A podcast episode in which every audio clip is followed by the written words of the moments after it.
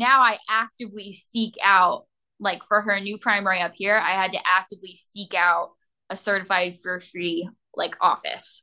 So yeah, but seek it out, people. Do it. I, it's great.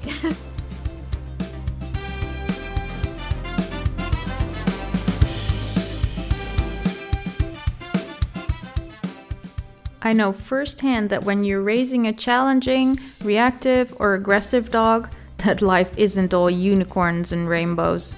But I also know that it helps to hear other people's stories. My name is Kaisa van Overbeek, and on this podcast, we share stories of the force free training journeys of amazing dogs who are just a little rough around the edges.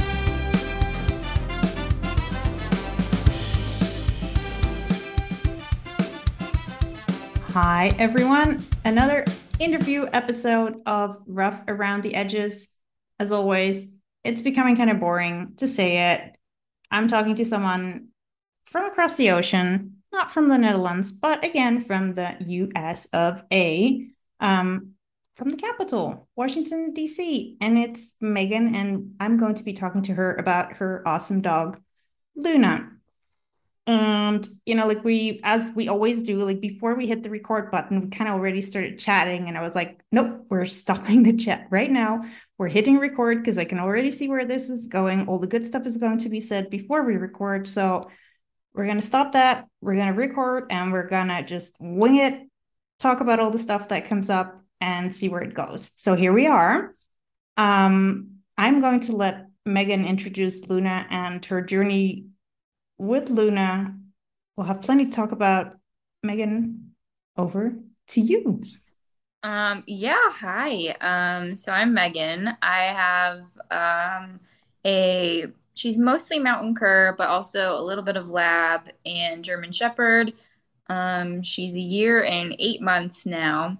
She's a pain in the butt. That's the joke. Um, no, she's just um, she's a very complex dog behaviorally and medically. Um, and she's been on a journey to heal both sides of her behaviorally and medically.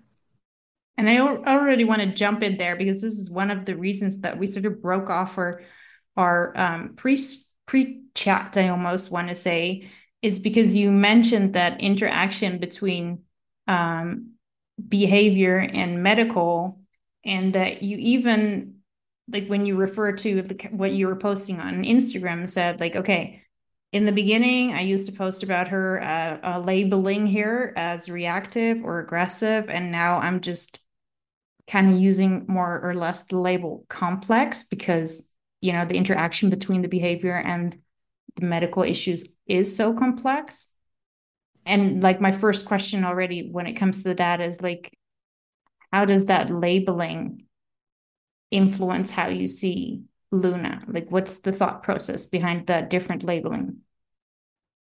Um so i will still i will say i'll still use them situationally. So i go when i when i talk about luna to other people like um, when we were at our behaviorist or the vet or whatever, I will start with the word complex. If you look in our Instagram bio, that's the, I used to have the word reactive in there. I don't anymore. Now I just go with complex because it's more of an overarching word, like an overarching descriptor, but I use reactive and aggressive and anxious and things like that more situationally. So like if I see like we were at the vet yesterday. So I walked in there saying, Hi, I have an aggressive dog.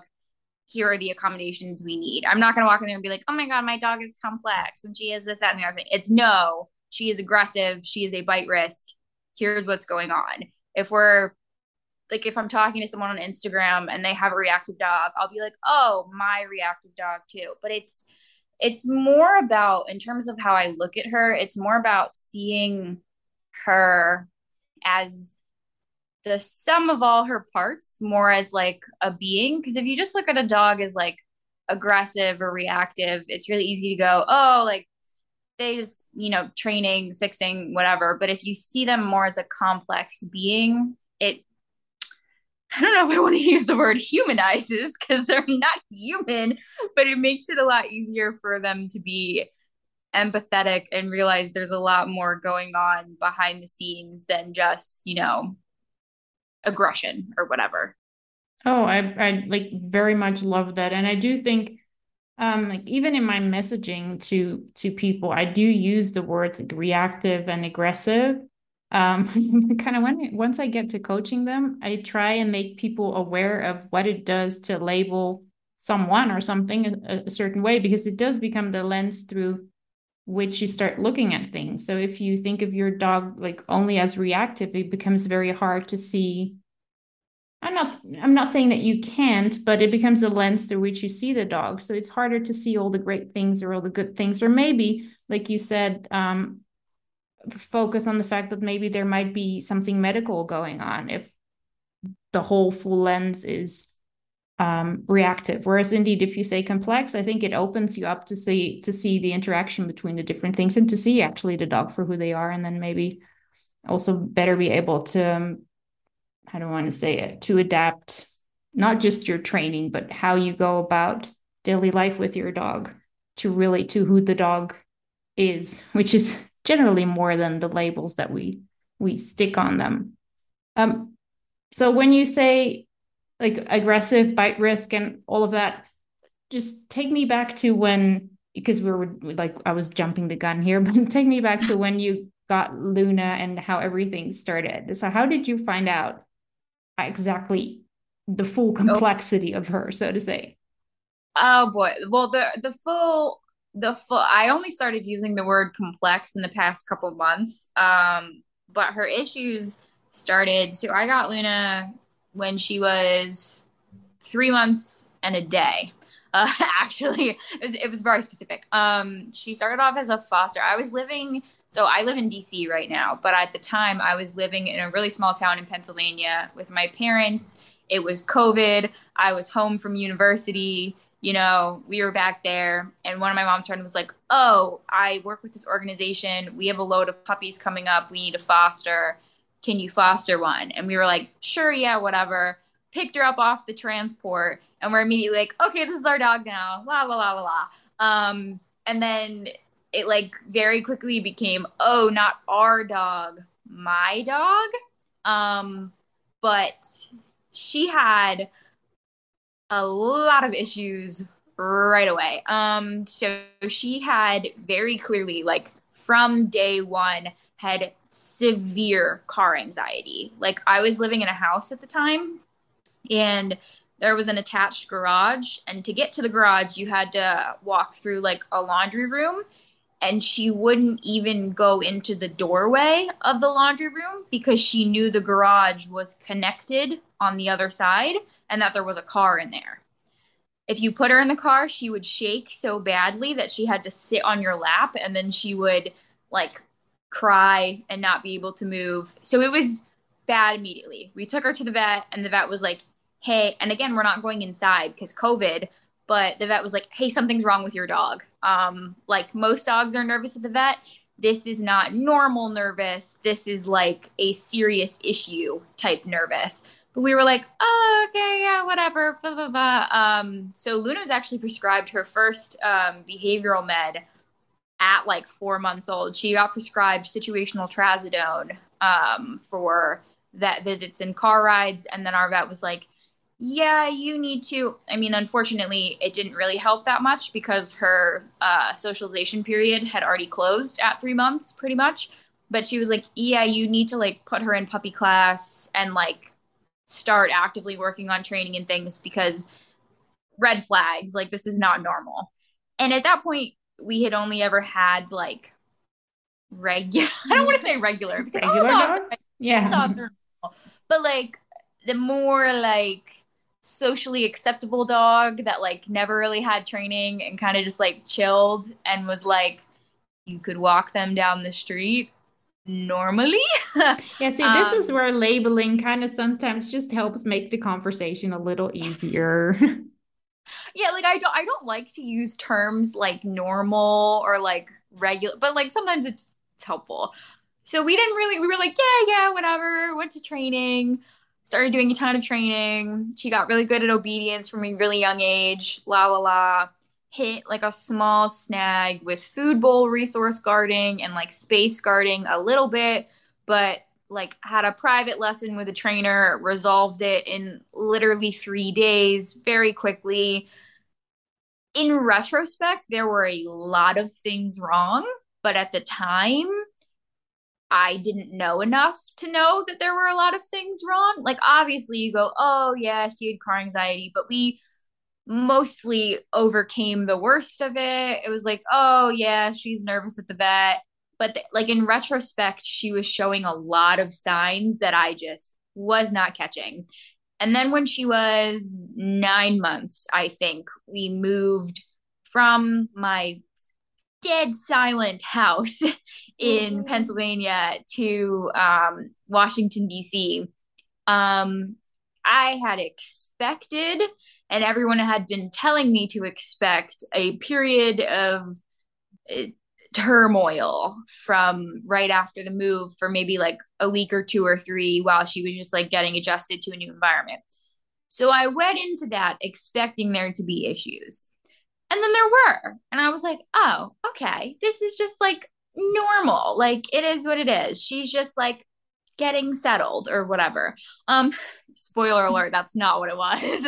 um so like we would walk around and she would be it started as just like a bark and then it turned into like a growl and a bark and then eventually within a couple weeks we were doing a full lunge with a bark and growl at like 70% of the people we would pass every single bike every single scooter um most dogs um people could not pet her people could not invade her space um and then we started with the pica and the food indiscrimination.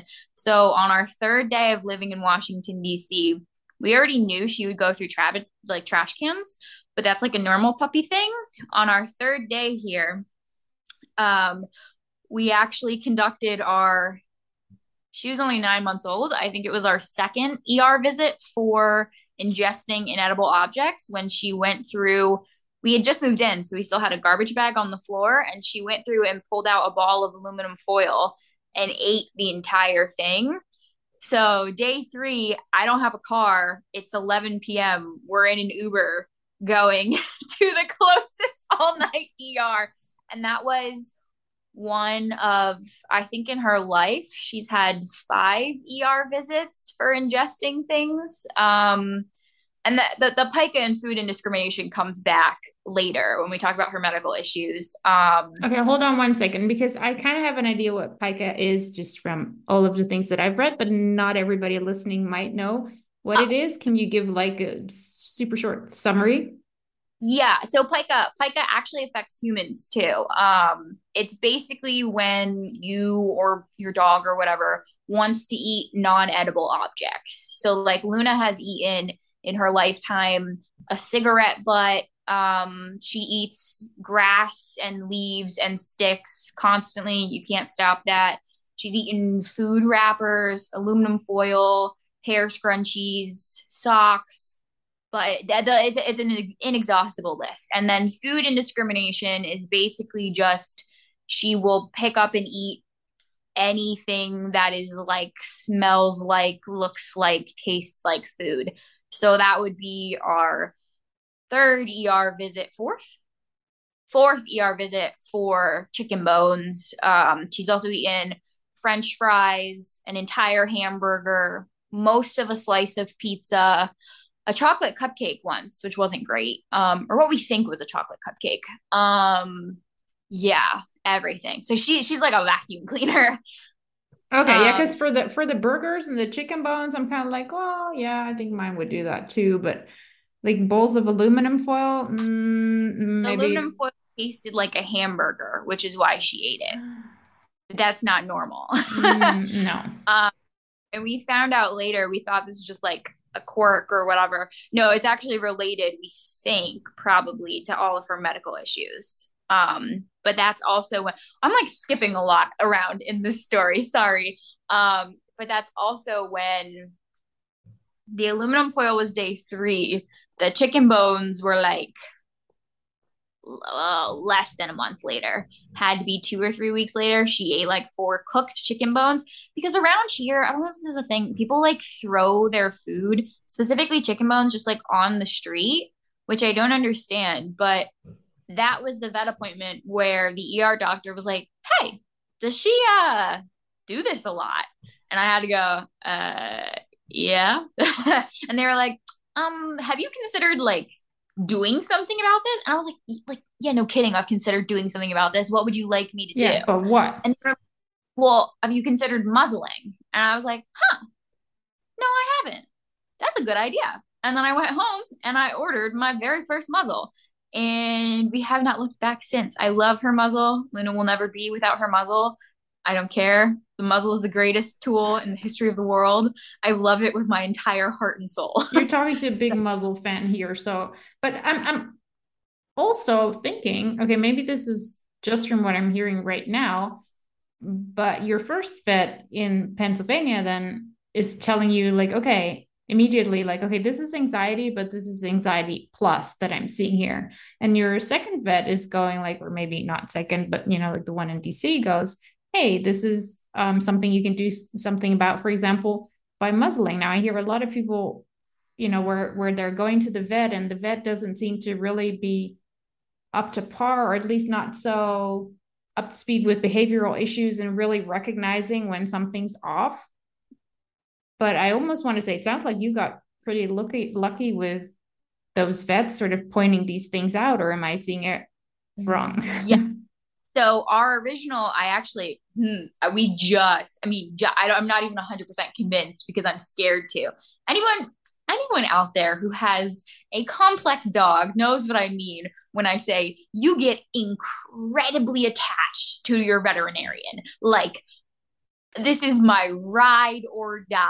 Like I would die for this woman. I love her. I did not ever want to see another veterinarian ever. She was my primary back in Pennsylvania. She's certified fear free. She has been with Luna through everything and has helped me with everything. And I did not want to switch, but now with another impending diagnosis that would give Luna chronic disease care. I live four hours away from Pennsylvania now. So I was like, we need to get another. And I, I literally cried before this vet appointment because I didn't want to do it. But um, yeah, it's having a good vet. Listen, if you're in the US, try to find a certified fear free vet because let me tell you what, regular vets, like the because we go to the ER a lot. The ER, our ER and our inter- internists were the same like hospital, and they like I've had them straight up tell me. So Luna's vet aggressive, and I've had them tell me that it's because like she's protecting me or something. Mm. Huh? no. Or like, oh, well, we put her in the back room and she's fine. She's like totally relaxed, totally calm. Totally no, she's down. not. she's she's so anxious. She's shut down. What yeah. do you mean? So like, yeah, I've I've body blocked vet like vet techs before. I've screamed across the room not to make eye contact before. So it's like, I I do wish veterinary like I, I wish we wouldn't have to have a certification to say that they've studied behavior. Like I wish this was just like an across the board thing that we could implement because I feel like it would make all of our lives a lot easier. Or maybe that's just me. I don't know. But yeah, yeah but, but I did sure. lock out. But then did you like was this by accident like let's say that the closest vet to you where you used to live was fear free certified or did you know to um to look for one? No that was an accident. So she was actually because my my parents also have like we've always like i had dogs growing up the entire time. And at the time we got luna we had two senior dogs as well. And she was already their primary just by happenstance. That happened to be like one of the closest vet offices to our house at the time and she happened to be the primary for i guess one of the times my parents must have took their dog in and they really liked her and kept her so then when i got a dog it just naturally happened that we saw her. And then I found out she was certified fear free later on. Stroke of luck. So it was an accident. But now I actively seek out, like for her new primary up here, I had to actively seek out a certified fear free like office. So yeah. But seek it out, people. Do it. I it's great. yeah, I love that. I don't think like where where I live in the Netherlands that we have that. I actually took um, Rusty in for an MRI a couple of months ago, which is at like at the university clinic, so where they train veterinarians, basically the only place in the Netherlands where you can train to be veterinarian. And I asked um, the students, I said, so do you have any like, you know, courses on behavior? Have you learned about that? Do you know about fear-free handling?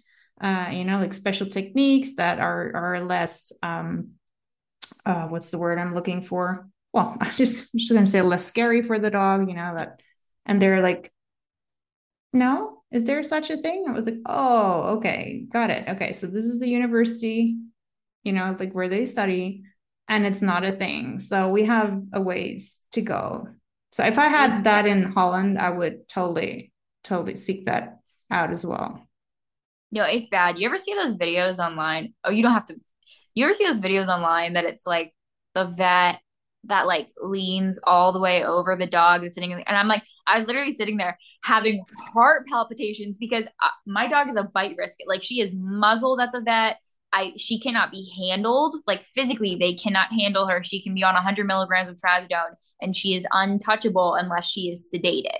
Like you put her your hand on her back and she bites. So uh, you watch those videos of them like leaning over and I'm like and over here like you're gonna get bit in the face and it's gonna be it's gonna be your fault, but they're gonna blame the dog. So I'm like sweating, and then everyone's like, "Oh my god, he did such a good job. He gained the dog's trust."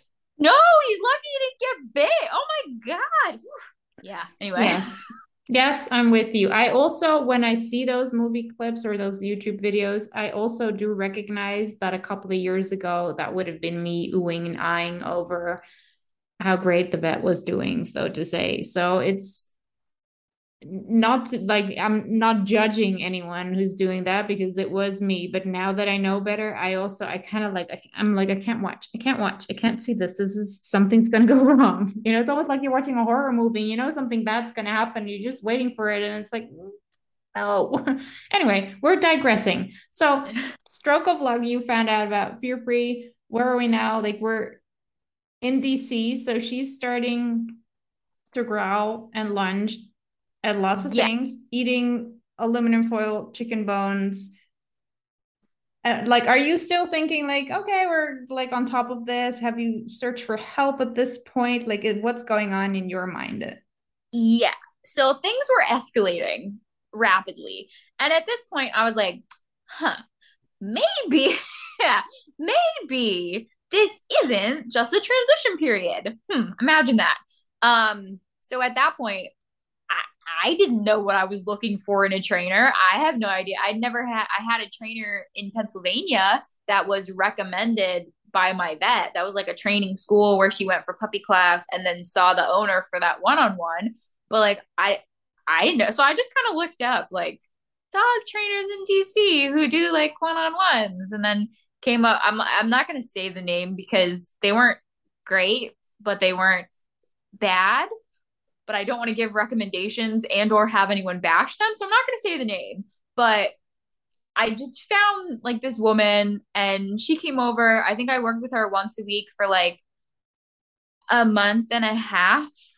I don't even think we hit two months. And it was like fine. I, I like to say she was a good a, a good beginner's guide to reactive dogs, wherein she didn't it wasn't like okay, it, it could have been a lot worse. Let me put it that way. Um, but it was a good it was a good stepping stone into doing the work that I needed to do for reactive dog training. So she kind of just gave me the shove and then I I actually I think I worked with her. We moved in we moved to DC in August. I think I got her at the end of September, like middle to end of September. and I was done working with her by the beginning of November. I know that. Um, and then from November to November of 2021 to May, end of April of 2022, I did all of Luna's training myself. So I didn't have a trainer that entire time. And this which was is bad. COVID too, right? Huh? So this was in the middle of COVID as well. Like I don't know, I can't Yeah. recall like if like if there were lockdowns or anything in DC at this time, or if you could work face to face with people or not anymore. Yeah, the trainer was coming, she was able to come over and like work with us. She wore a mask like inside, but when we were outside, we were both like without masks and Okay. things. Um, but yeah, she was able to come over and things. Um, but yeah, don't do that, people. Work with a trainer. Don't be me. I don't do what I did. Um, but yeah. What And got you to to um stop working with that trainer? Do you know what the trigger was for that? Um, I mostly just felt like we weren't really progressing. Like she kind of just, sorry, that was my air conditioning. She kind of just was like doing like the same things every week, kind of. And there wasn't a lot of like forward progress that I could see. And then I was kind of sitting there and I was like, well, wait a minute. Why? Like, I've been practicing in between. She's coming once a week. I'm practicing six days. She's here on the seventh. But why aren't we like doing like more things? Like, why aren't we? I don't know. I feel like I was expecting more, like expecting us to keep upping the stakes. And we did the first few weeks, and then she kind of stopped. And then I was like, well, why am I paying if she's just going to come here and tell me to do the things I've been doing? And then I was like, well, I could just do this? And that's that I, I did mostly, sort of. But like, that's when I was like, well, I'll just, just like, screw it. I'll just do it. And that's when I just like threw myself into like internet type training research and things and did most of it myself. Yeah. Got it. So what was most of it? So what at what are you focusing on at that time? Um so at the time our biggest focus was um all of Luna's reactivity issues. So we were doing I was doing a lot of leash walking because I had like a weird mix of like incorporating policies from that trainer and also like doing my own thing. So I liked when she would say, um, this is a very controversial subject. A lot of people don't agree with this. I like it. Luna, we do pretty much, we were doing pretty much the same walk every day, um, where Luna would walk in heel for like three or four blocks until we got to this really nice, like grassy place. Um, and heel meant like we're not stopping for sniffing breaks and things like that because and it's a very specific like at my right foot. Um i've gotten a little bit more relaxed with that but i like putting her in heel just because she responds very well to body blocking. Um and she will actively actually now that we work on heel so much she actually responds um to a trigger cued heel if we're walking somewhere where uh, like we're not in a city, if she sees a trigger, she'll actually automatically come back to heel now, which is why I'm like, oh, okay, it's not controversial, it's fine then. um, um, so she walks in a heel. I use um, she's in a muzzle. She has a nice little label that says "Do not pet, do not distract." Um, the combination of those two things really gives us like a wide berth. It's real nice. Um, and then so she does like a nice heel I she walks on the right so that everyone's going on the left so that my body is in between her and, and whoever might pass because yeah. again she responds very well to body blocking she appreciates it when I am in between her and anything else so it's it's a right side heel so we walk and then we get over there and because she's a cur those are treeing dogs so I purposely walk over there where there's a ton of green space, a ton of. It's a city. It's it's some green space, and there's like trees, and there's like a ton of squirrels, and then I'll pretty much just let Luna I, I call it hunting. It's not really. I feel like I might get backlash for this. I'm so sorry. I promise it's not mean to the squirrels. Luna is literally muzzled, so she can't catch them. And she's like on leash, so she's not gonna catch them. But I just let her like chase the squirrels up the tree and we walk that a couple times and then we march on back and heel. So we were really working on at that point, Luna had severe frustration reactivity to other dogs. This was one of the red flags that was like blowing in like hurricane force winds when she was a baby that I just like totally ignored. Um she because I over socialized considerably with dogs, which was my fault. Like I fully take the responsibility for that one she sees a dog and is like, oh my God, bestie. Oh my God, we're going to play. What is this stupid leash doing here? I just want to be your best friend and we can run around and like it'll just be great. So she sees the leash as like, and then this also contributed to a lot of barrier frustration later on where she's viewing these things as um, like something preventing her from being able to play with the other dogs. So she responds to that by lunging with all her might at these other dogs and barking, which a lot of people see as aggressive. It wasn't, it was frustration. Yes, I'm positive. I've been asked multiple times if I'm very positive it's frustration and not fear or aggression. Yes, I am 100% positive it was frustration. Um, okay, how? Yeah, huh? I just, I'm curious how, because people are going to ask, how can you be, how can you be so, um, like so sure of that? It's mostly because I, I just I, because I've had her since she was a baby and I know her very well and I know how she was brought up, when she originally started exhibiting these signs, it was very clear that it was play motivated because she would go into a literal back when I was still living in Pennsylvania, we would see a dog. She would literally go into a play crouch in the street and then like try to go play run at that dog and then she would get upset that she couldn't and that's when she would start barking. So that's how i know it was frustration because she was attempting to play on leash the same way she would off leash with other dogs.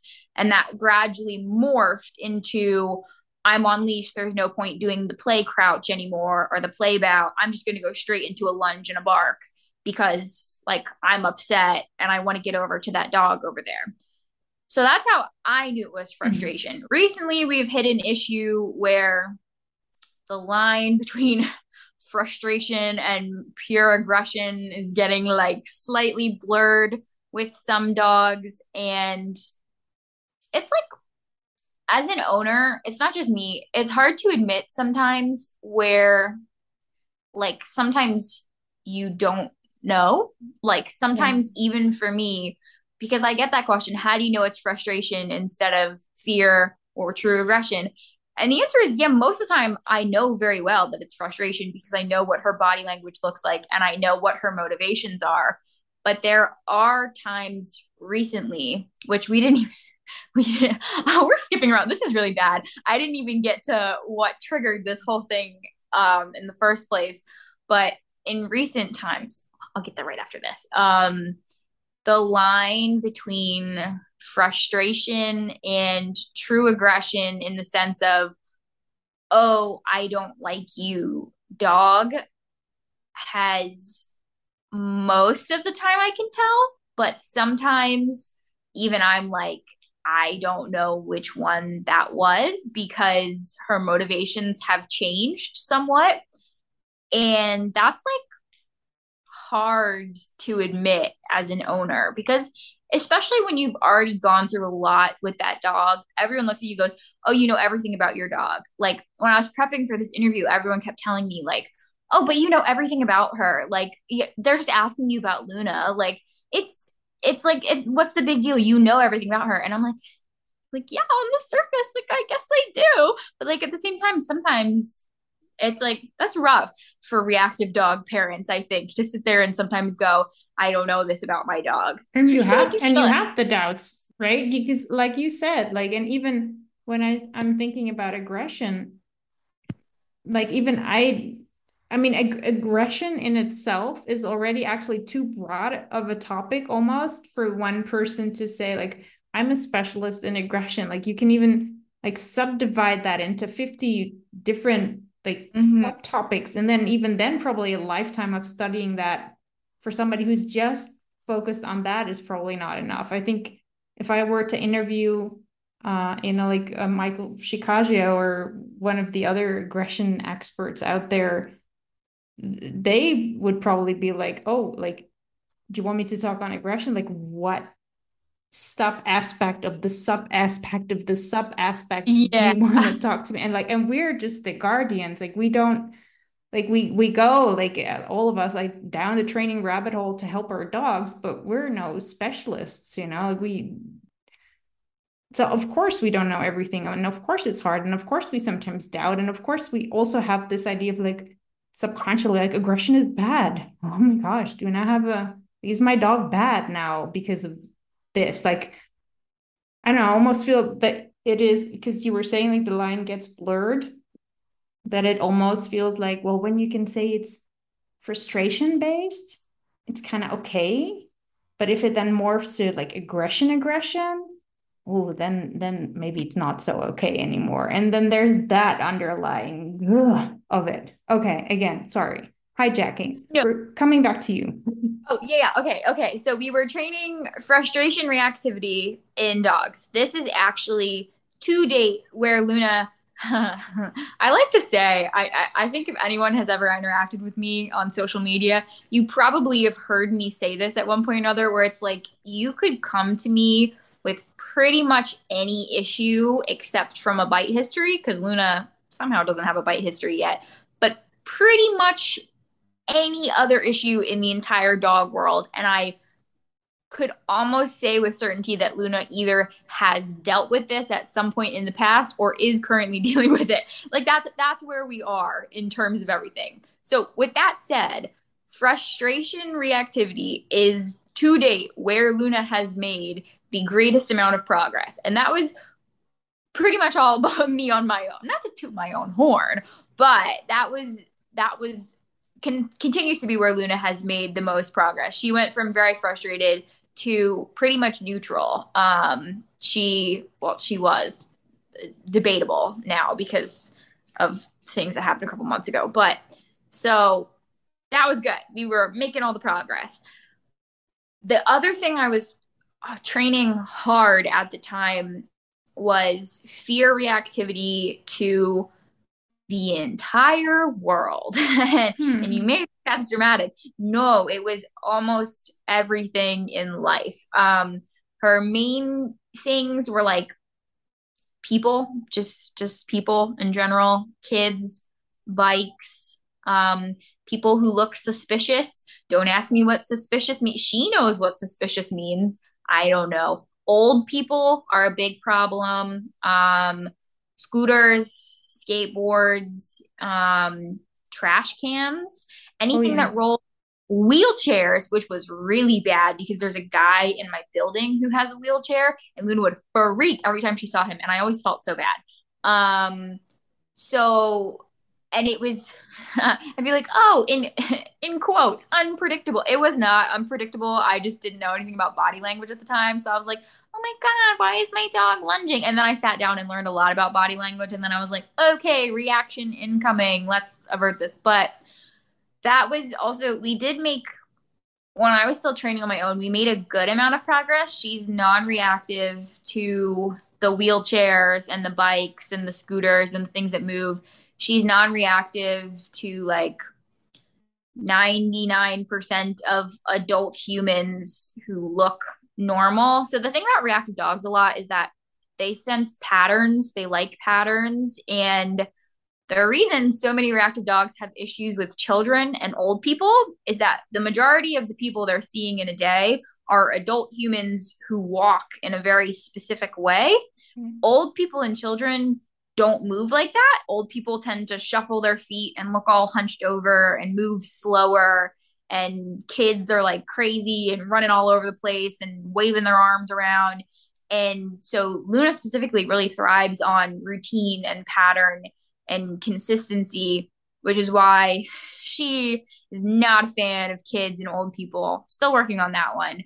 Um, but we reached a point where I could be like, yeah, we're walking down the street now and she can heel nicely and have good engagement with me and and um like ignore the dogs and the people that are walking by. But at the same time we've plateaued in the sense that if anyone looks quote unquote suspicious in the way that they're like walking or acting or coming off and suspicious changes on the day. I brought in a package yesterday and she thought it was suspicious. Like I don't even know.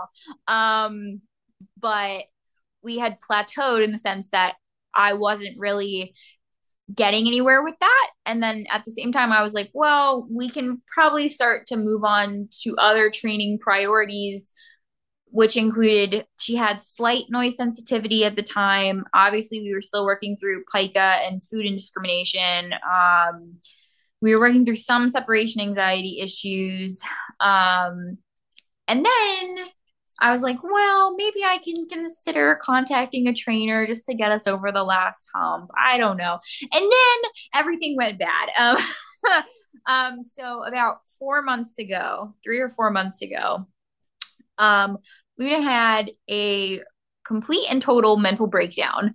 Um, I I don't I don't even say that lightly. I it was a literal mental break. Um, she basically stopped. There was like a three day period where she couldn't go outside except to do anything but go to the bathroom. She would run out, pee, and run in as quick as she could.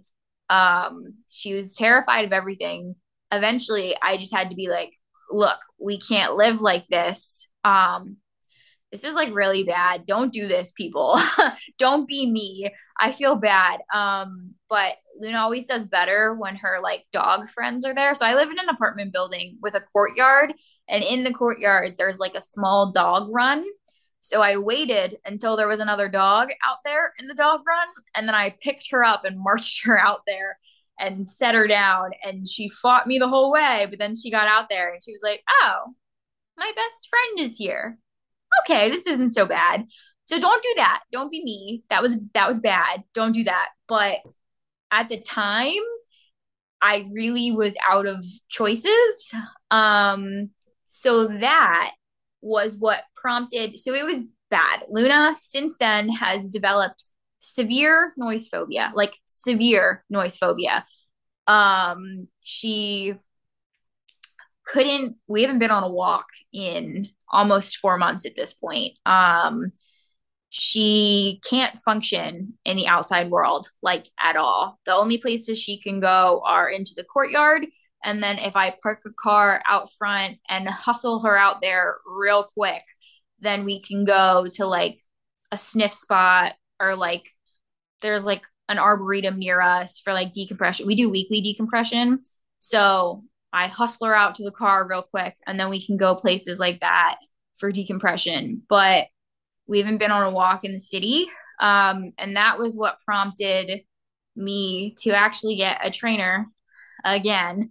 And then also a behaviorist. So can can you pinpoint with, or like trace back what caused that breakdown, so to say? Was there a triggering event or was it just like in you i mean um, there might have been something that you you haven't really consciously seen but did it just appear out of nowhere or can you link it mm, uh kind kind of um there was i'm gonna put this in quotes an event um but like not really so the event in question was we were outside we were by ourselves and she was like sniffing around the dog run or whatever and I wasn't really I was waiting for her to poop. I think I wasn't really paying attention. We don't play until she poops.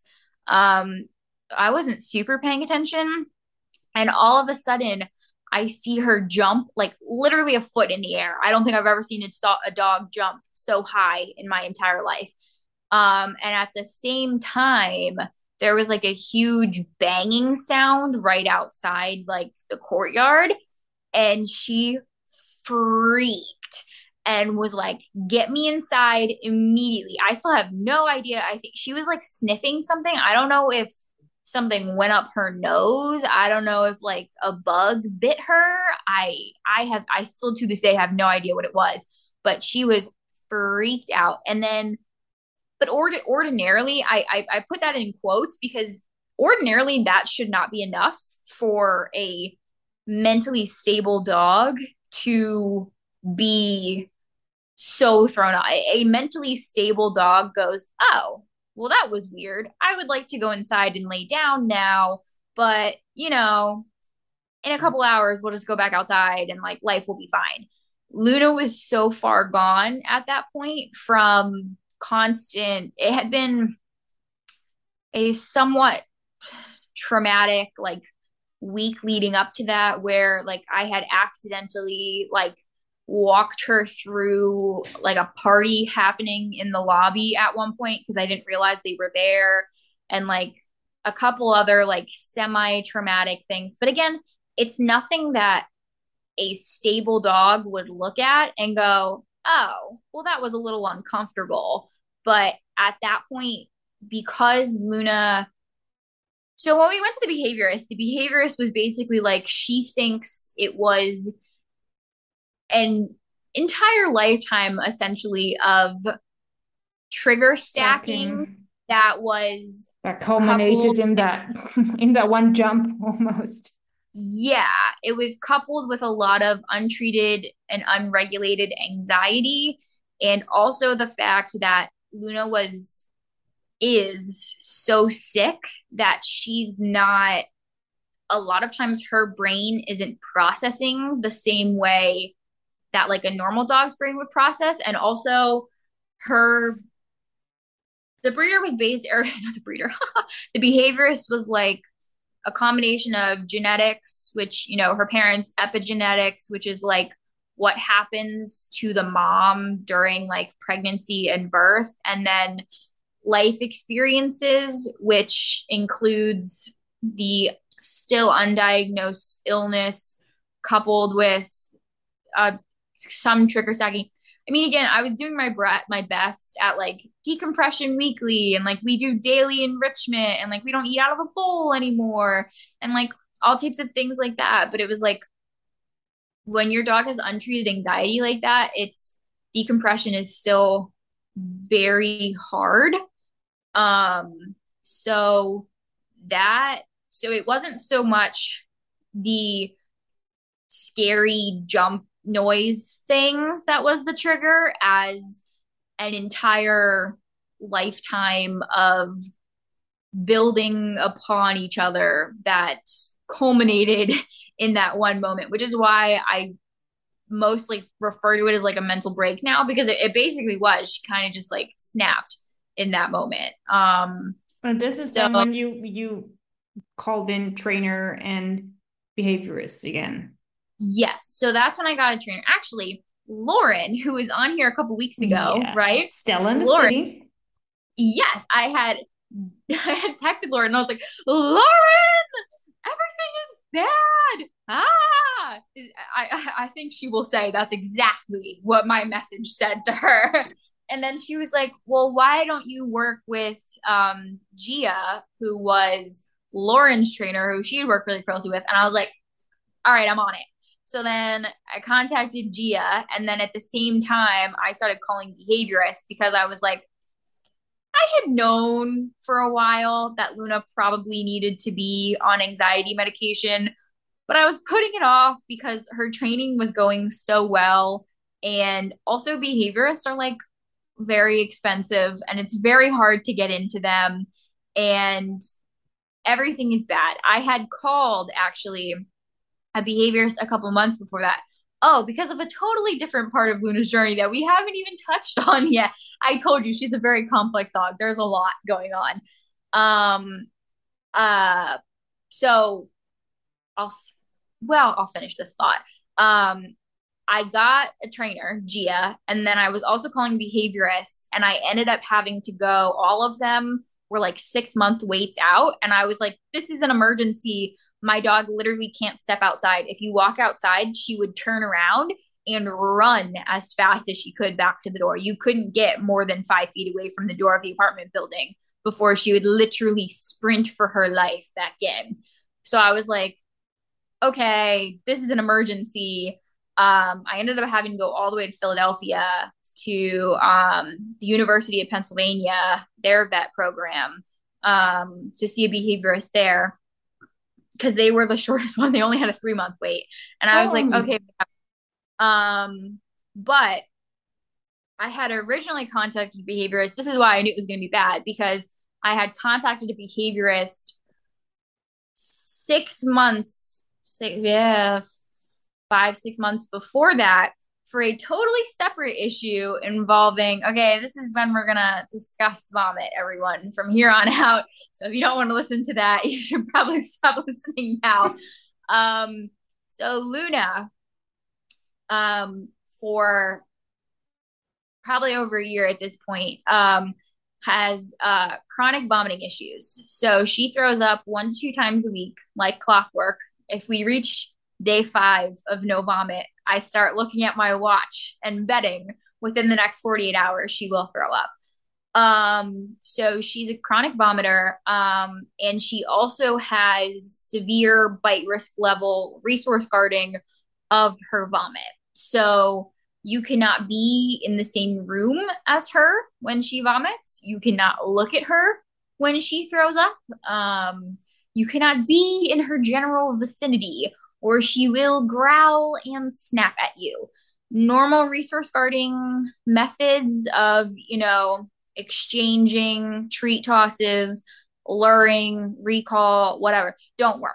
Because this um, is what you had had tried with her when you said that minor resource guarding issues had shown up in the beginning, and you said, okay, those were kind of resolved within a couple of days.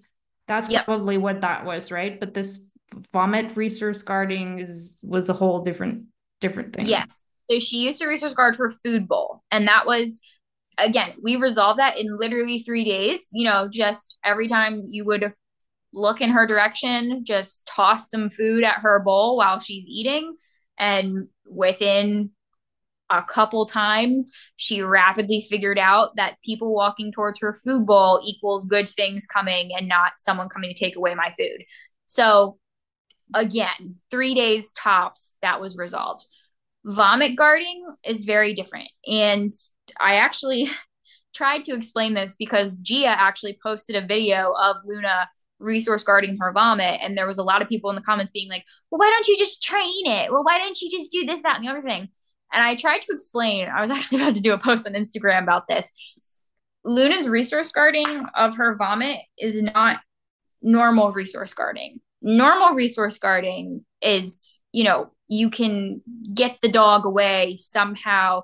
You can offer them something that is always higher value. To luna and this is because of a, a couple things. There is nothing in this world nothing that is higher value to her in that in that moment than her vomit. You could have an entire filet mignon steak in your hand and wave it in front of her nose and she will not like that that is of no interest to her. She could not care less in the face of her vomit. And it's not normal. She is not in her right mind when she vomits. It is like a totally different dog. If you can get her out of the room like if i magically have her on a tether when she throws up and i pull her away as soon as she steps out of the room she's totally fine again. But in that moment and it's because because she's been throwing up for so long, so often, she has attributed an abnormally high value to this vomit. She doesn't feel good in that moment. So she's she feels very ill and she knows that when she feels that ill, it equals this vomit coming out. So the heightened like emotions of not feeling good connects to the physical vomit and then she goes, Oh my God, this is somehow connected to making me feel better, whatever in her mind. And because she gets to practice this over and over and over again, like probably hundreds of times at this point, she has learned that, you know, this is something she will literally die like she would die for her vomit it's not normal resource guarding and you can't train it out it's the same issue with her pica because her pica is also directly related to her stomach issues. So the same with pica. People go well just teach a strong lead and a strong drop and you won't even need the muzzle anymore.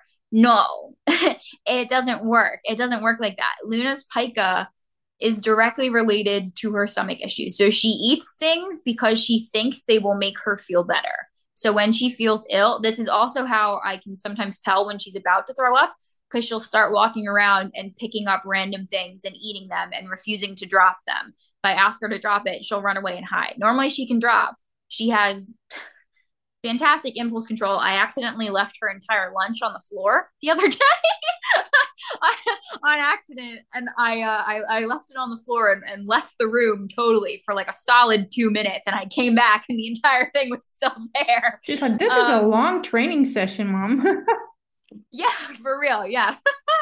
yeah. So she has her impulse control is fantastic and people don't understand. Well, just say leave. You can't because if she thinks that whatever that is, the other day she so she has no resource guarding issues other than her vomit. She has not had any since we resolved her food guarding. It is only vomit.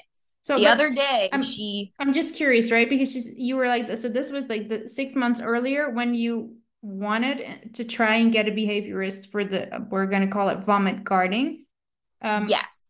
But what was like were you aware at the time that it was also a medical issue? Like what was the thought process no. between getting the uh like behaviorist and you know like one of the other things that we hear going um around the internet a lot of course is like always vet visit um first was that something you had considered or how how did you look at that you know like i want to say problem at that time right so the issue was that this started very gradually so luna actually had issues with vomiting straight bile when she was like a baby baby. And we asked the vet, and the vet was like, oh, she's just, she's not eating often enough. Like when your stomach, mm, you know, yeah. you when you don't eat.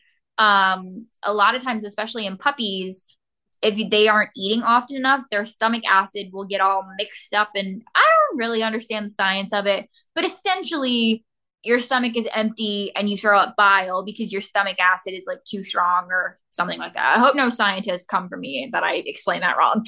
But the, the, the general consensus is you need to keep your stomach full every you shouldn't go more than eight hours without having something. So we switched her to three meals a day and she stopped vomiting and life was like peachy keen.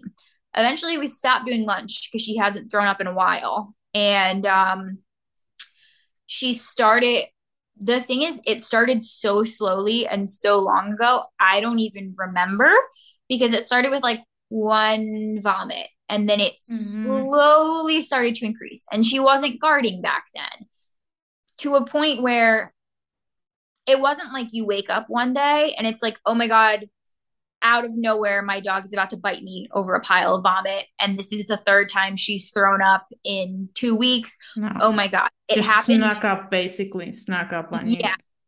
To a point where it was so normalized for me that I didn't even realize there was that much of a problem until I was talking to other people who were like, yeah, my dog doesn't throw up that much. And I was like, yeah, it's probably not great, but like I was also being told by a lot of different people, oh, it's probably just a sensitive stomach.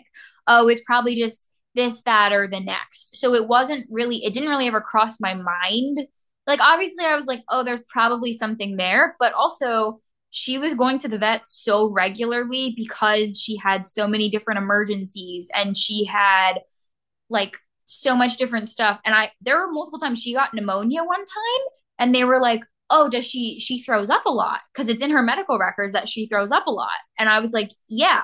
And they're like oh she probably aspirated her own vomit and that's what gave her pneumonia. But even at that point it wasn't like oh this is something we should be concerned about. Have mm-hmm. you talked to someone about how much she's vomiting? So it was never like you know glaring red flags signs pointing this way. This yeah. is an emergency. It was like multiple times vets could have said something to me and nobody ever did. So the, um, red, the red flag was not for the medical issue, but the red flag was for the behavior. Um, for yeah, for the resource guarding, for the vomit guarding, we're gonna call it. Yeah. So the resource guarding vomit, I did not realize how rare of a behavior this was until I reached about my fourth trainer. I had asked about this, and I again was treated like I had three heads. No one knew what I was talking about. Everyone looked at me like I was insane. I had at this point asked, I think, three vets, four trainers, and several other dog owners. And every time I said this, everyone looked at me like I was absolutely insane. And I was like, well, like clearly I'm not insane. Like this is a thing. It's happening.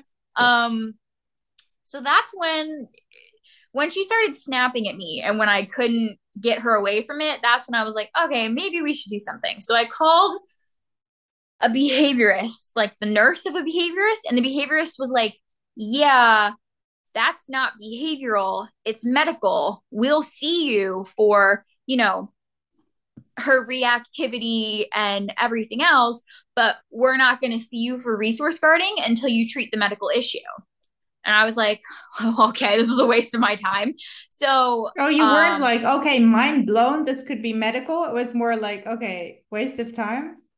I mean, I, I guess it was kind of like, okay, yeah, I guess it makes sense that it could be medical. But at the same time, I was like, you're not even going to see me for it. So I was like, okay, I guess we'll do this. Little did I know this was the start of a rapid downhill train.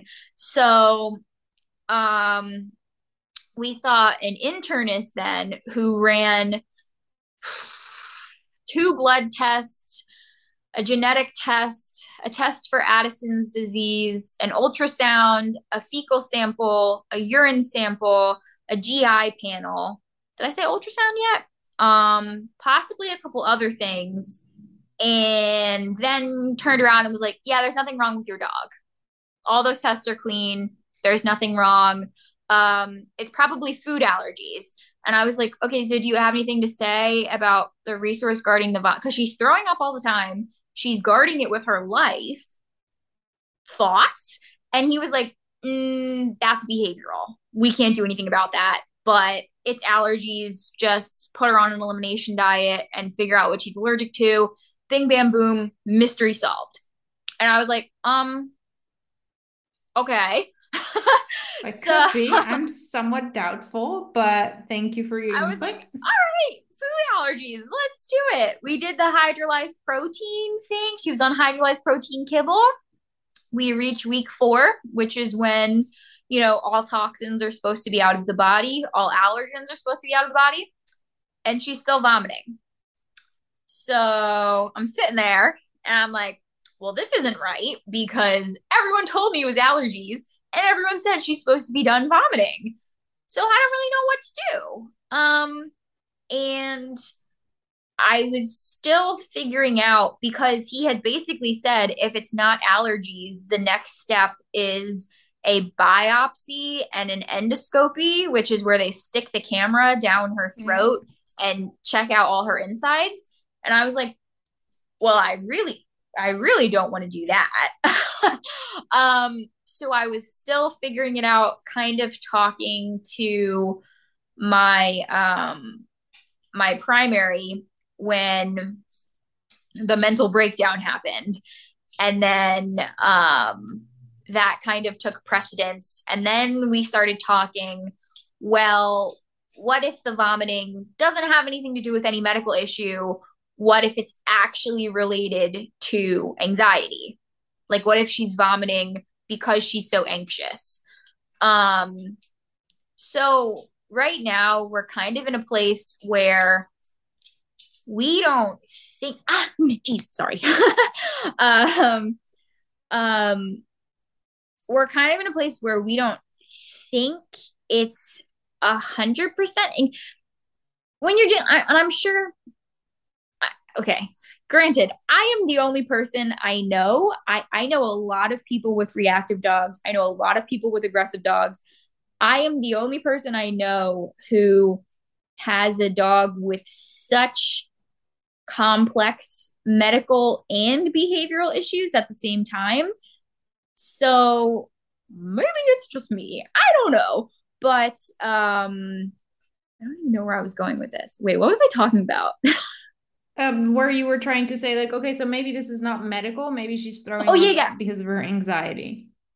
So it's it's very. I, I'm sure if somebody's listening to this though that also has dealt with both behavioral and medical issues, it's they'll probably agree it's a very cyclical process. It's very hard to know which of Luna's issues are being caused by or made worse by which condition.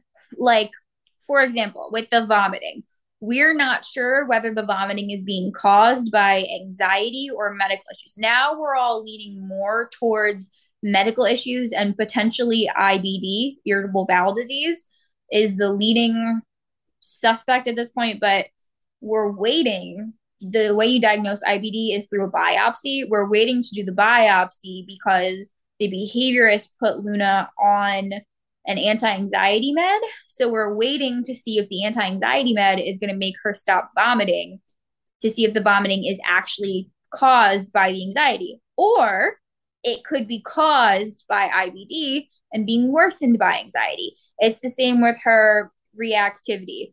Reactivity isn't necessarily being caused by any type of medical issue, but we have to question is it being worsened because she feels ill all the time? Is it being worsened because she never feels 100%? And if she felt great 24 7, would she even be considered a reactive or aggressive dog anymore? The pica is the same. Pica can be a sign of anxiety, it can also be a sign of medical issues.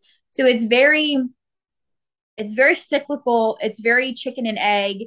It's very you're you're playing guessing games 24/7. I mean, obviously you don't need to know the cause of a behavior to treat it, but it's very helpful. It's extremely helpful when you know what's causing the issues of the behavior and we we we can't know yet it, because it's very because we were treating behavioral issues before medical issues but that doesn't mean the medical issues weren't there the entire time and so it's very and nobody nobody has an answer. Nobody can give me an answer.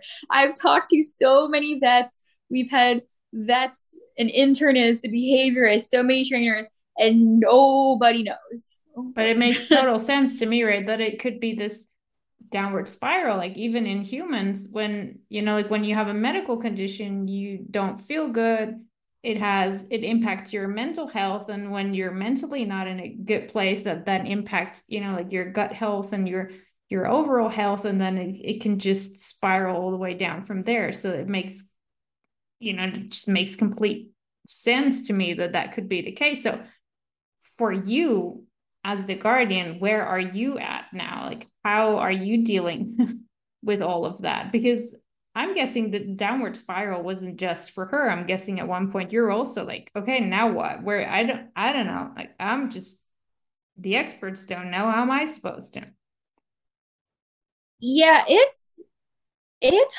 hard i i I started my Instagram. I started I started my Instagram. Well, I started Instagram just to post cute pictures.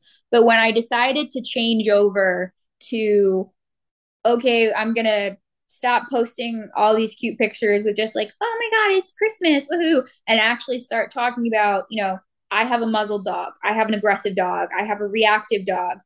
When I made that switch, it was because I felt so alone. Like everyone, I had grown up with dogs that were totally fine. Everyone I knew had dogs that were totally fine. And it was only on Instagram that I started seeing people whose dogs were not fine.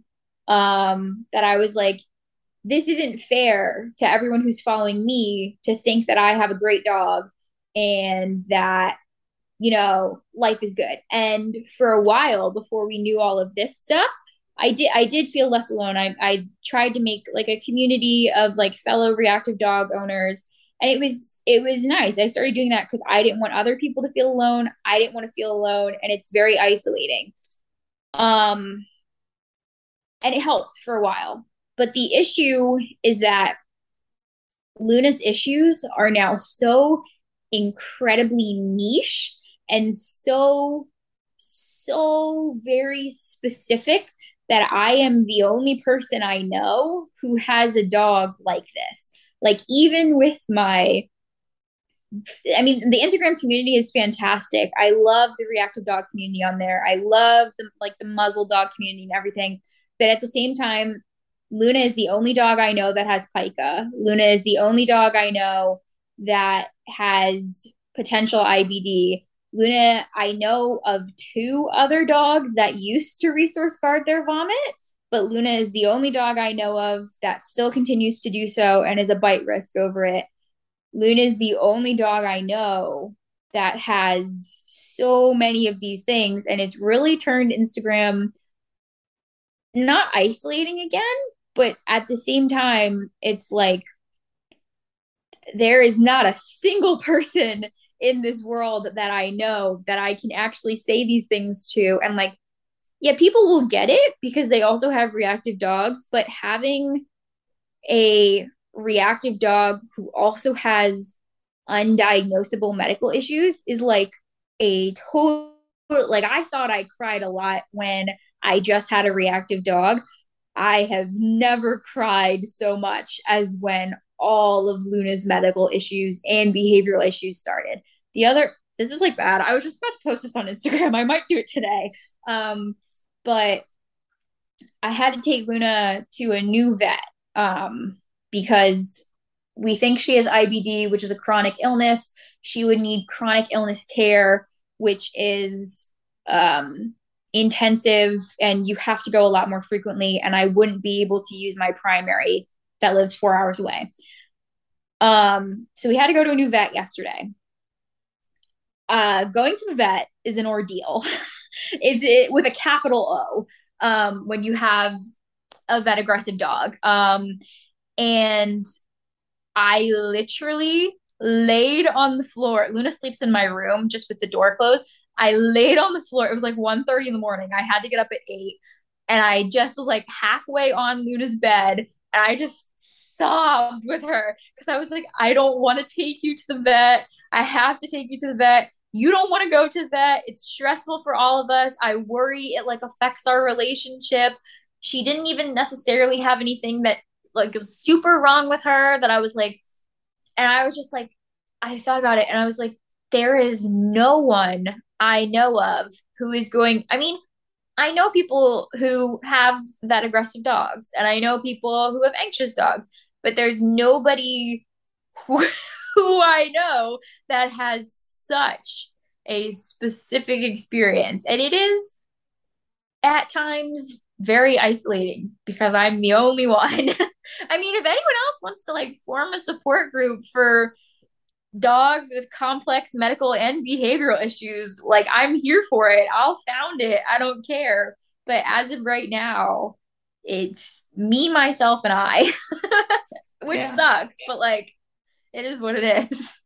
But just aside from crying it out, which we've I've talked about it on a couple of episodes, I think is an awesome way, by the way, of of dealing with things. Um, how do you handle the the isolation in that case? Like what what do you do? Um so we make it a rule. I make it a rule in my my household. I live with one other person. it's a household of two adults and a dog. Uh, um, we make it a rule around here. Um, so we specifically, I specifically say we have because so much of my life revolves around the dog. She's now because we're back on eating lunch in an attempt to make her stop throwing up just in case it's because her stomach isn't so now i have to be here at a specific time every day to feed her lunch and take her out. And we can only go outside at certain times because there are dogs in this building that she doesn't like. And we can't just go for a walk because she can't go outside. We have to wait and see if there's, we're testing next week with another dog to see if Luna will walk outside if another dog goes with her. But we have to go outside at very specific times because there are some dogs in this building she does not get along with, and we can't just go on a walk. And like, you know, there's so much we have to do enrichment, and I have to make sure she's getting enough. And so much of your life revolves around dog. You know, I'm constantly on the phone with the vet. with a behaviorist or a trainer or something. So it's it's very important, I found, and I tell people this all the time. Do something once a week without your dog. Like go somewhere without leave the dog at home. Don't think about the dog. Don't talk about the dog. Just go and do something dog unrelated. So usually one of the days of the weekend, Luna and I will go to a sniff spot or like the arboretum or like the forest or something and do a weekly decompression activity. She enjoys it.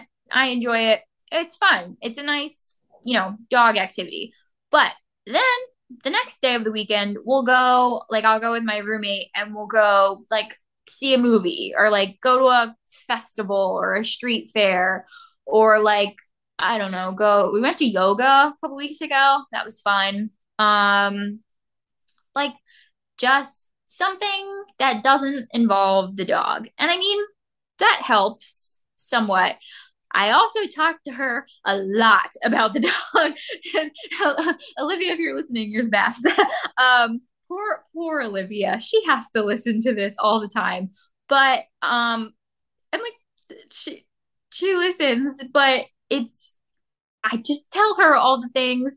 I I put a lot into the posts I make on Instagram. I just no holding back on the posts on Instagram. I just put it all out there because sometimes just writing all the things down and then just like sending them out is nice. Um, I DM like a couple people on there pretty regularly. So like I've already been like like especially in the middle of Luna's like mental breakdown, I've already been like saw it's been like three o'clock in the morning. I'm on the floor sobbing.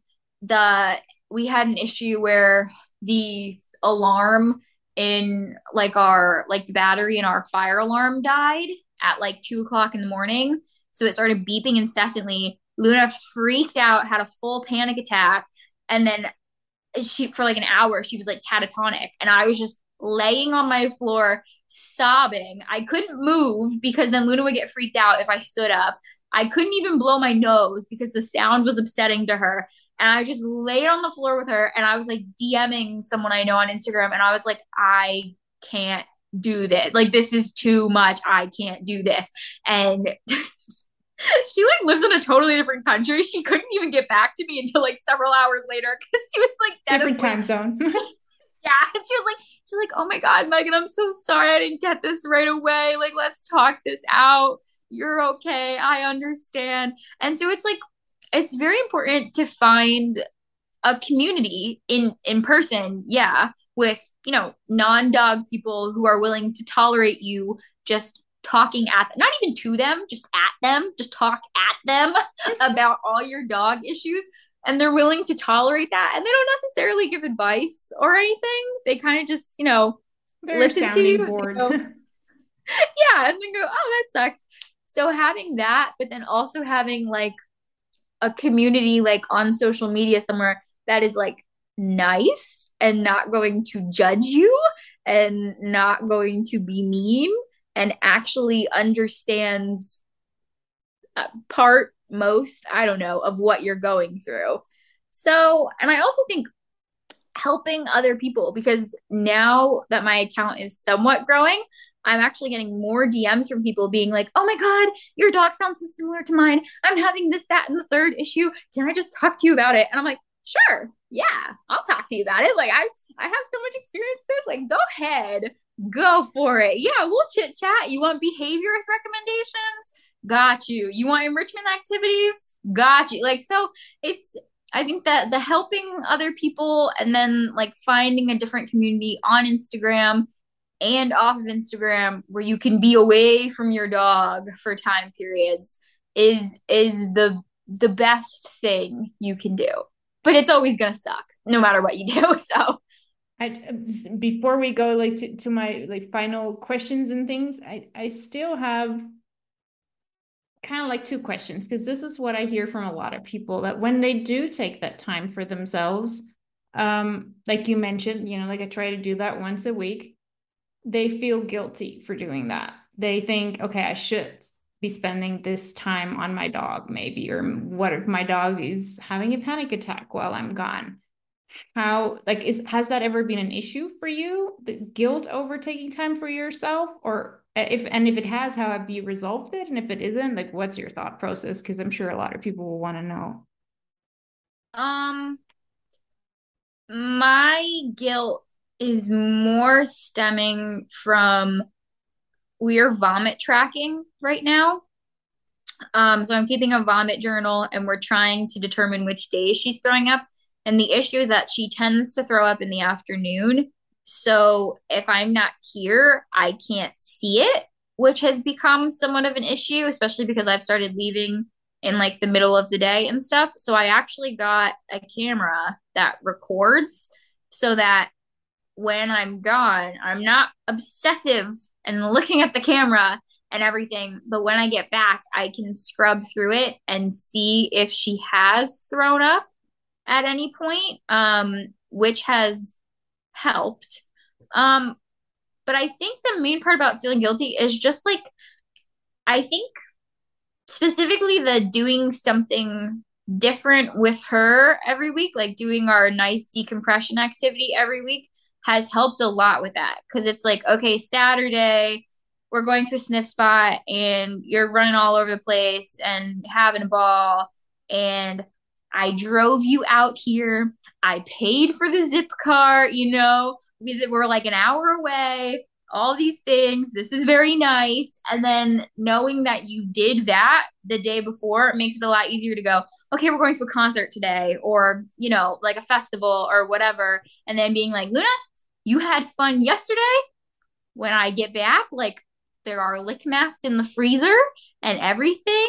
And like, you know, like she just takes up so much of my life and we do so much during the day I kind of just like I don't know. I feel like it's a lot easier for me. I'm really bad at this because people will be like, it's the same question you get when people are like, well, like when you're out in the muzzle, like, like, don't you feel bad when like people yell at you or like, or like when people let their dogs come up to you or try to pet you, like, like, don't you just feel bad saying no or like yelling? I'm like, no, I, I don't care. So I think I'm the wrong person to ask because I straight up will just be like, it doesn't bother me, but.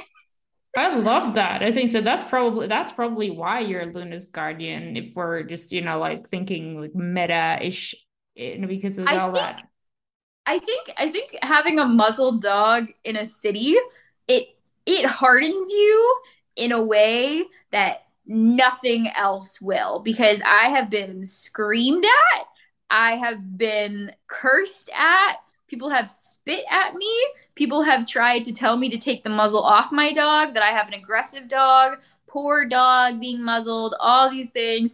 And it's like having that it, it will it will take any type of any type of care you have out of your mind because people will do that and then at the same time try to come up to you and it's just like it it, it hardens you like that. If you ever want to, if you ever want to get over caring, put a muzzle on your dog and walk around and let people yell at you. It gets you over it real quick.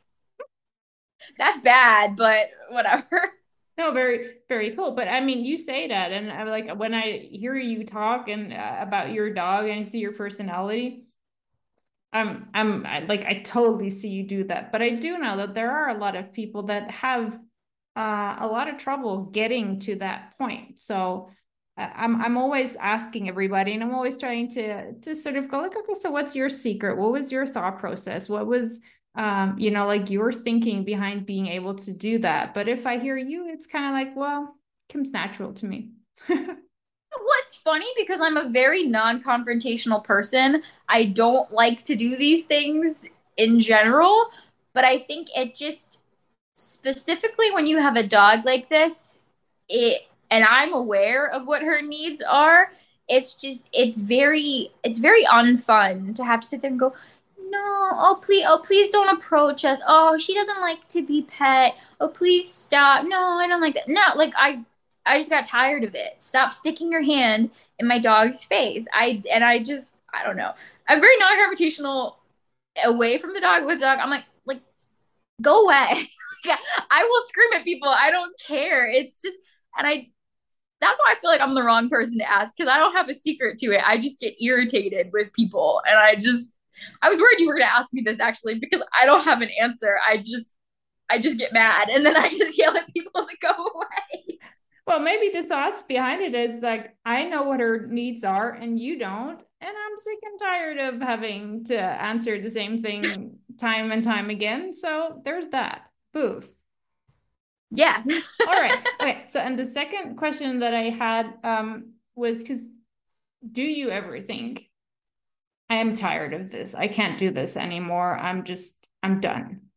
And what do you do in those moments? All the time. Um, every time Luna crops up with a new issue, and it is very. I mean, we we've been sitting here for a while, and I think we've probably only covered maybe two thirds of everything that's wrong with her. Um, so it's especially recently with all of her medical things and behaviors kicking up. It's like a constant every day you wake up and something new is wrong. And there's especially with the big things, like when she had her whole mental breakdown and like when I found out she probably has IBD, especially the IBD one, I laid on my bed and I looked at her and I was like, Luna, you suck. Like I don't like you. We can't be friends anymore. You are the worst. Um, yeah, it's a thing. I've had multiple people tell me that I shouldn't have her anymore, that I should rehome her or give her up or or um you know things like that like that she could be better with someone else. And it's just like sometimes i'm like honestly i'm so tired. Maybe. But then you also have to look at it and be like, I've also had a lot of people tell me, there's no one that would do what you're doing for this dog. There's no one that is going to prep enrichment every single day and go out of their way to get a behaviorist and a trainer and blah, blah, blah. And you kind of have to balance those in your mind and go, yeah, there is probably no one else that's going to go to the extent that I do, who knows this dog as well as I do. And honestly, she's just like, she's just like my best friend. Like, I love her. And yeah, she's like a pain in the butt. And she doesn't understand how much of a pain in the butt she is. But, which is probably a good thing. yeah. But just knowing that I'm probably going to be the one that does the best for her, I guess, is kind of what gets me. And also, I frequently find solutions. Like mental breakdown happened, okay, the solution is to get a behaviorist. IBD, okay, the solution is to get a vet down here that I like and get a new internist that I actually like. And so you have to be very solution oriented and always looking for the way to improve it and a way to get past it because i every time a new issue comes up i give myself like a day to wallow. I give myself a day to be like this is the end of the world. Everything is horrible. Luna i can't stand you. Why did you do this to me? Ah. And then the next day i'm like okay who do we have to call today? What appointments do we have to make? What training schedule should i set up? Okay, I had a day. We cried it out. Moving on. I so I think love that. Is probably the best way. I think uh, I'm honestly if i were to like advise people something you know like from like a, a mindset perspective i always say allow your you know like allow the crappy as well which is why i love that you're saying like i give myself a day to wallow you know like just to lie down on the floor sobbing and go like oh dog what have you done to me now just to feel all of that and not not just try and repress that and and like push that aside right away but just go like no this kind of sucks and then okay we're gonna let it suck and then we're gonna work on it which is also fine I know, like you said, like we have, like we haven't even touched upon all of the things. Um, like I'm just already like, please don't answer these questions because we're gonna go like way over time. But just like questions that are already like popping up is like, even thought of the finances of all of this. Like, what is that doing to you? Then I heard you say, like, now I can prop her in the car and go like to a sniff spot. I'm like, wait, wait, the car thing was a problem first too. How did you get over that? But we're we're just gonna leave that floating out there. And I'm going to ask you to comment on the three words that I ask everybody to comment on when it comes to the journey with their dog, which are expectation, frustration, and celebration. And I'm really curious to hear what comes up for you when it comes to Luna. Oh, don't don't don't get your hopes up too high. I don't think I have great answers to this. Um expectation. Honestly, the first thing I thought of was I try to keep my expectations simultaneously exceedingly low and also somewhat high. This definition has changed a lot for me when I when we first started Luna's reactivity journey, like way back at the end of 2021. I was thinking to myself, "Oh my god, you know what? My like goals and expectations are that we're going to totally resolve reactivity. Like, I want to get her CGC certified. Like, I want to take the CGC test. Like, I know she can do it. Like, I want to do all these great things. And that very rapidly shifted as Luna began developing more and more issues to a point where my expectation for life now is kind of just yeah, there's going to be a lot of issues. um, and it is what it is. But my expectations in general are that we're always going to find um, some type of improvement. Even, okay, I don't like to use the word cure because I don't think you cure reactivity or aggression. You certainly can't cure IBD. There's no cure for that one either. So I don't like that word. But I think just overall improvement, I like to have big goals. Like my big goal is that Luna's mystery illness is resolved and that we hopefully see if that helps everything else. But i don't i don't i know a lot of people have training goals very specific for each week and they're like and then in this week we're going to perfect our heel. And then by the end of this month they're going to be non-reactive. And i'm like i don't i used to have a lot more set expectations like that. Now i'm just like eh, if we could go on a walk next week with a dog that would be swell. That would be a great expectation. That would be great um frustration it's so funny because the when you first said that, my first thought was like, oh my God, Luna's frustration reactivity. And then I was like, no, I don't think that's what she meant. um, um, but it's so funny because I will get very frustrated with like myself and like kids. I don't do kids. Kids frustrate the heck out of me. I can't. So you would think like, oh, if you get frustrated by kids, wouldn't you with dogs? But honestly, I really don't that much with Luna because I know she can't help it. She doesn't feel good. She she feels icky and she has big feelings. And also she can't understand when I explain to her like, "Hey, that's not scary." Or like, "You got to go to the vet because, you know, something is wrong." So it's I know a lot of people say, "Oh, I get so frustrated when my dog reacts and like I just I don't even know what to do." And like honestly, I don't think that happens that much for me, but I think it's partly because I also keep my expectations so incredibly low that it's like if she doesn't meet them, I'm like, whatever. Just, it is what it is. We'll try again tomorrow. Okay. I'm not to say I don't get frustrated, but I when you keep your expectations kind of low for day day to day, it keeps your not that I don't have like high expectations like she's gonna like I train her and everything. Like we train every day and I have high expectations for her training but like I don't get frustrated because I don't expect her to be perfect. I have no expectations that she's going to be non-reactive or be non-aggressive. And so when you have no expectations that she's going to magically be cured and everything you don't get nearly as frustrated I've found. Celebration. celebration also ties into keeping your expectations and frustrations very low is that when everything is very low, you can celebrate pretty much anything. So, like, we went to the vet yesterday.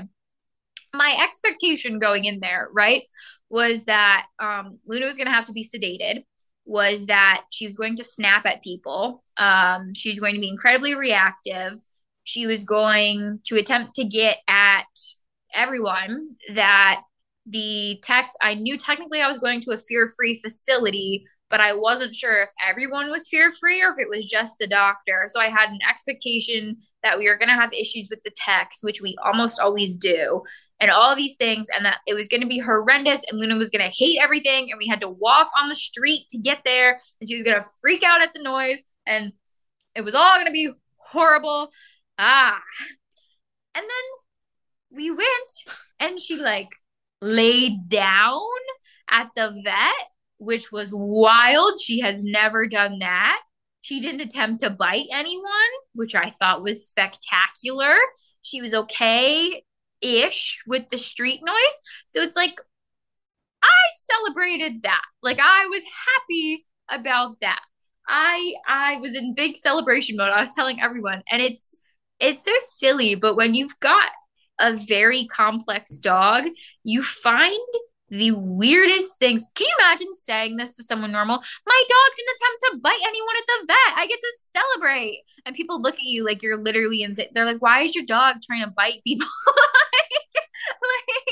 like, or yesterday, yesterday, oh, yesterday again. Yesterday, she threw up in the same room with me and then didn't even try to bite me.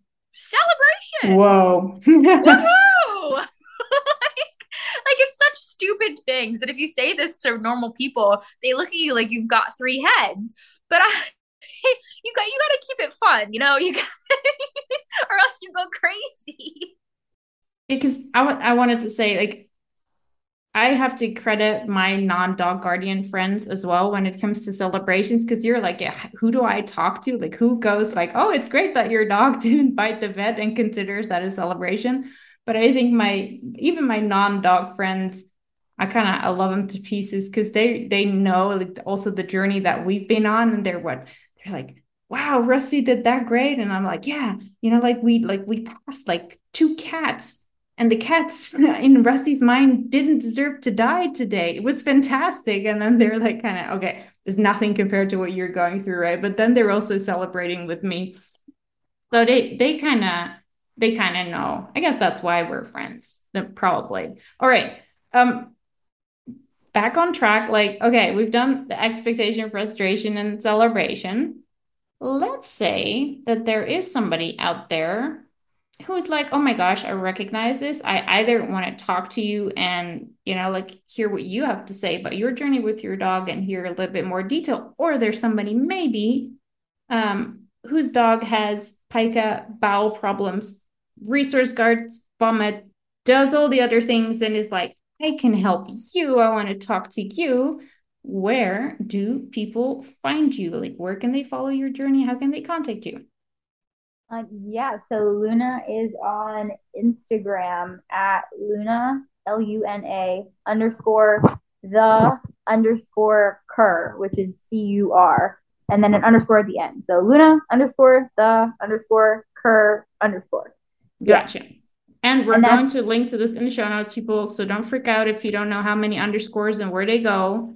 Um, we'll put it there. But just to repeat one more time, at Luna underscore the underscore cur underscore. Boom. Yep, that's it. All right, Megan. Um, I know like we could talk a lot more and we could have dove into like 10 other subjects, topics, and whatnot. Um, but thank you so much for sharing all of this so far because maybe we'll just have to do like a follow-up at one point.